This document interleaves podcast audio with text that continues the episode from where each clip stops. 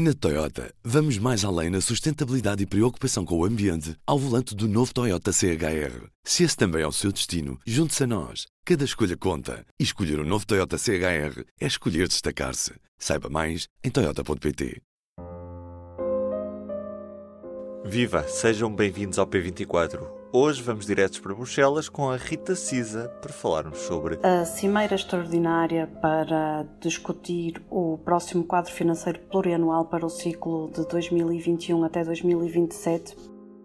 Penso que o que se pode dizer é que só mesmo o presidente do Conselho Europeu, Charles Michel, que convocou este encontro especial de líderes europeus para concluir a negociação, acreditava à partida que iria conseguir cumprir esse objetivo e dizia no final do encontro que a reunião tinha sido muito útil.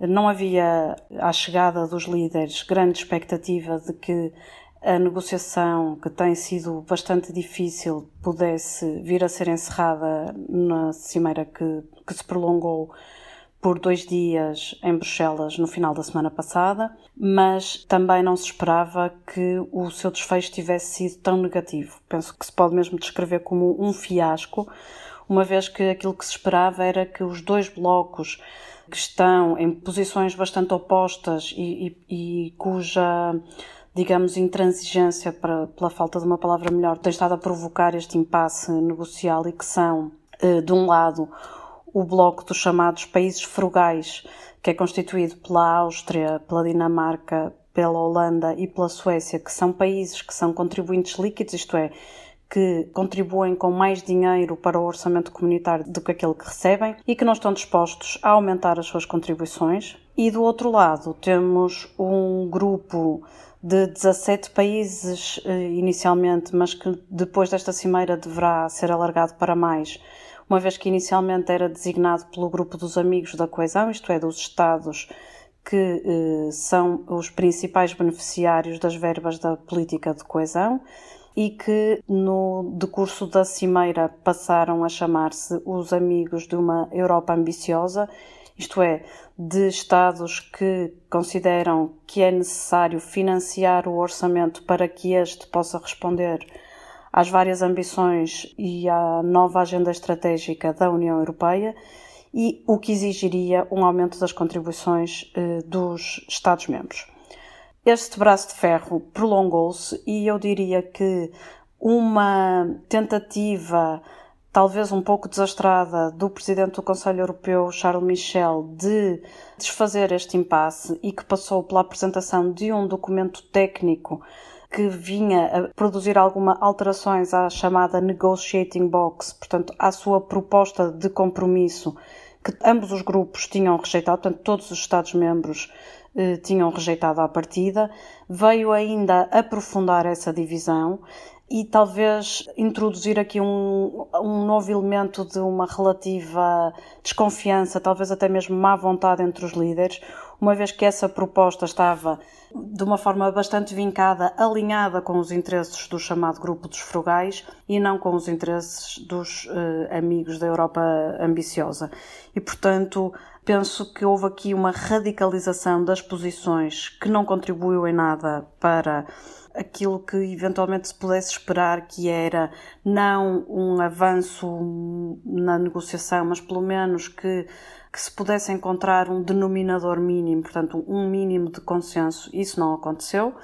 E, portanto, enfim, eh, terá que haver futuras tentativas eh, para chegar a, um acordo que, que, que, nesta altura se apresenta mesmo muito difícil. Penso que a proposta de compromisso de Charles Michel não tem a mínima hipótese de vingar, portanto, terá que aparecer um, uma nova proposta de compromisso. O desafio vai ser agora conseguir, depois desta radicalização das posições, eh, voltar a, a, a encontrar um meio termo no qual os dois grupos possam trabalhar e, pelo menos encontrar elementos que possam, entre aspas, vender às respectivas opiniões públicas como uma vitória negocial. Há uma certa pressão do calendário, uma vez que eh, o atual quadro comunitário, portanto, o orçamento que sustenta todos os programas, todos os subsídios, todos os fundos todas as despesas que são feitas em nome da União Europeia termina a 31 de dezembro de 2020, portanto, se não estiver uh, aprovado um novo quadro financeiro, deixará de haver uma base legal para a União Europeia executar, portanto, gastar dinheiro, executar programas, fazer despesa. Embora os programas que já estão eh, eh, em vigor, portanto, todo o dinheiro que já foi comprometido nos programas que são descentralizados, portanto, que têm cofinanciamento nacional, tenham um prazo até três anos para, para continuarem a ser executados.